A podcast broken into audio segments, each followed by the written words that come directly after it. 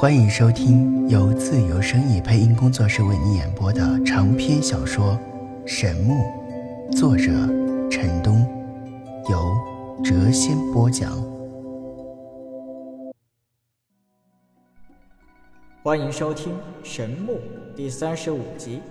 陈南回到客栈后，仔细思索，渐渐推断出了小公主的去向。依据小公主的秉性。他绝对耐不住寂寞，哪里有热闹，哪里就离不开他。他十有八九是跑去寻找武神的断手了。这个可恶的小恶魔啊，真是没有片刻安宁的时候，千万可不要再惹出什么麻烦了。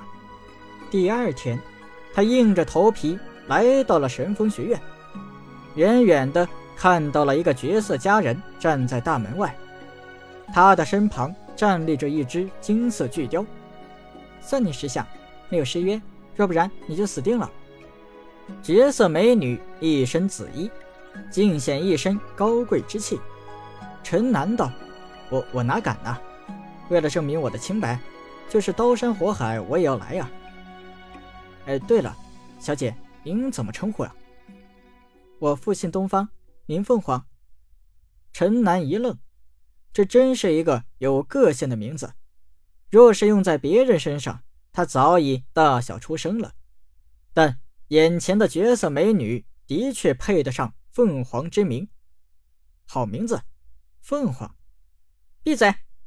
我和你这个大盗嫌疑犯根本就不熟，你可以叫我东方凤凰，也可以叫我东方小姐，但绝对不许那样叫我。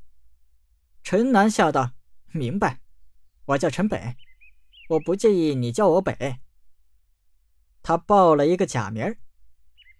噼里啪啦，强大的电弧在东方凤凰身前闪现。开开开个玩笑而已，不要当真啊！最好不要和我胡乱开玩笑。赶紧把那个小邋遢的秉性和习惯和我说一下吧。陈南道：“我对这个小丫头也不是很了解啊，最近才在路上认识她的。”不过倒是猜想到了他可能去的地方。东方凤凰道：“你猜测他在哪里？”“呃，他应该去寻找古神的断掌了。”东方凤凰笑了起来，道：“没想到这个小邋遢如此的胆大妄为，疯狂作案后还敢去凑这个热闹。”两个古神大战的遗迹在城北五十里地的地方。动身之时。东方凤凰一阵犹豫，最后他皱了皱眉，对陈南道：“你和我一起坐在大棚上吧，不然你不知何时才能够到那里。”陈南和东方凤凰跃上巨雕的背部后，金色巨雕在地面荡起了一股猛烈的狂风，而后冲天而起，风声在两人耳畔呼呼直响。神风学院内，一个紫衣老人。和一个蓝衣老人正在仰天观望。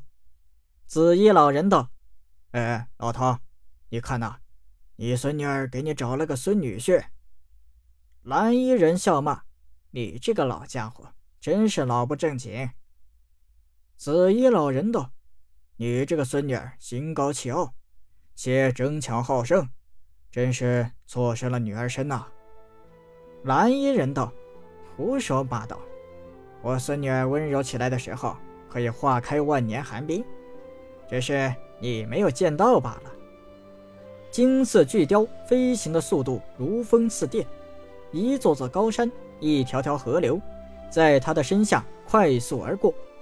路上，在陈南恳切又殷勤的追问之下，东方凤凰无奈向他大概说了一下神之断手的传闻。三个月前。罪恶之城的一个大户人家动工时，从地下挖出了一个铁盒，里面有一张羊皮古卷，但却无人识得上面古老的文字。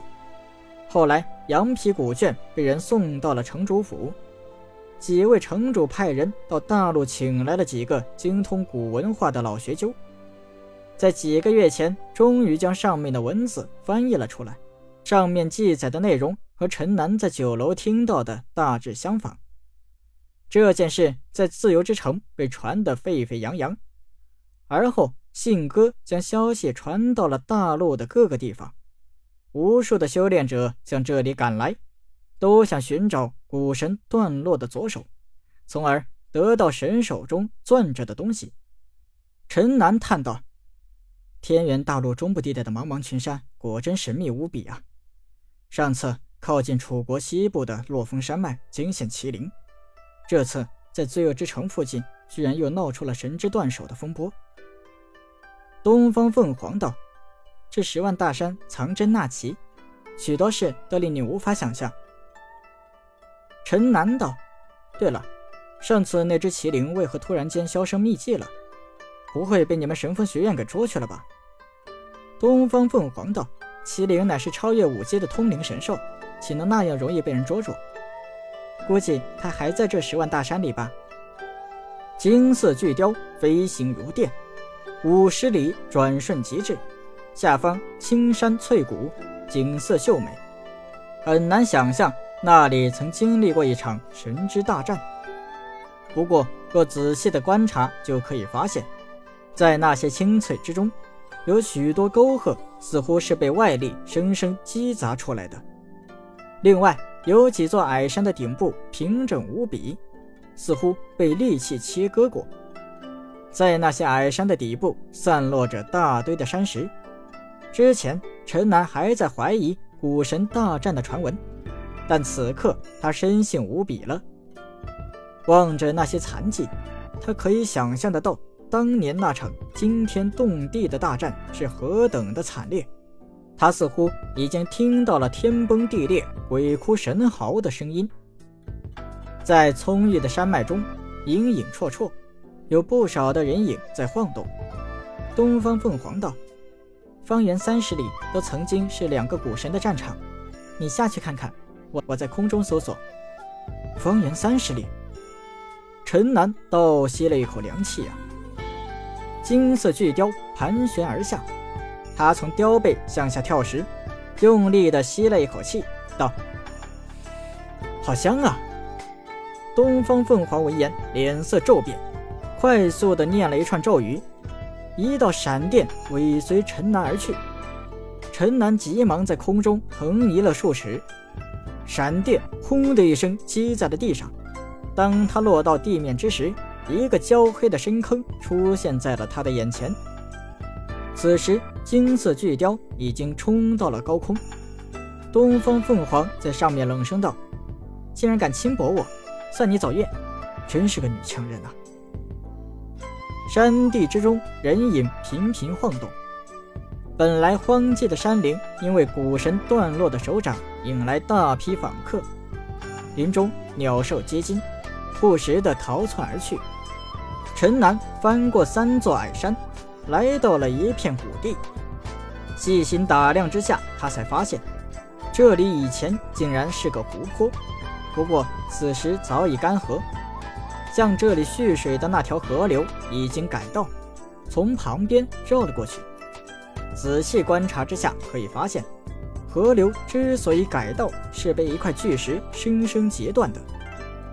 望着远处那座失去峰顶的矮山，陈南似乎看到了两个古神当年的惊世大战。一个古神挥手横劈，劈去了一座高山的峰顶。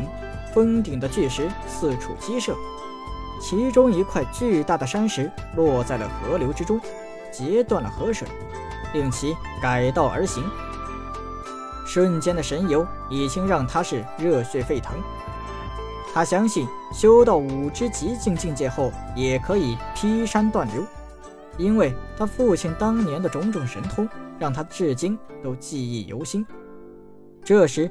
两个修炼者的对话传到了陈南的耳中，只听一人道：“哎，那个女孩太可恶了！昨天她大声呼喊，找到了古神的左手。当众人跑过去的时候，她却逃之夭夭，说是看错了。今天他又在大声呼喊，居然又戏耍了所有的修炼者，哎，真是可恶透顶啊！”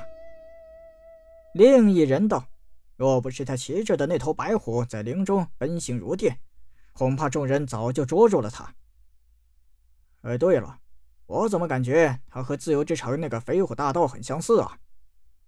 听到此言，陈南真想立刻找到小公主，狠狠地捏一顿她的小脸儿，甚至有一股想掐死这个小丫头的冲动。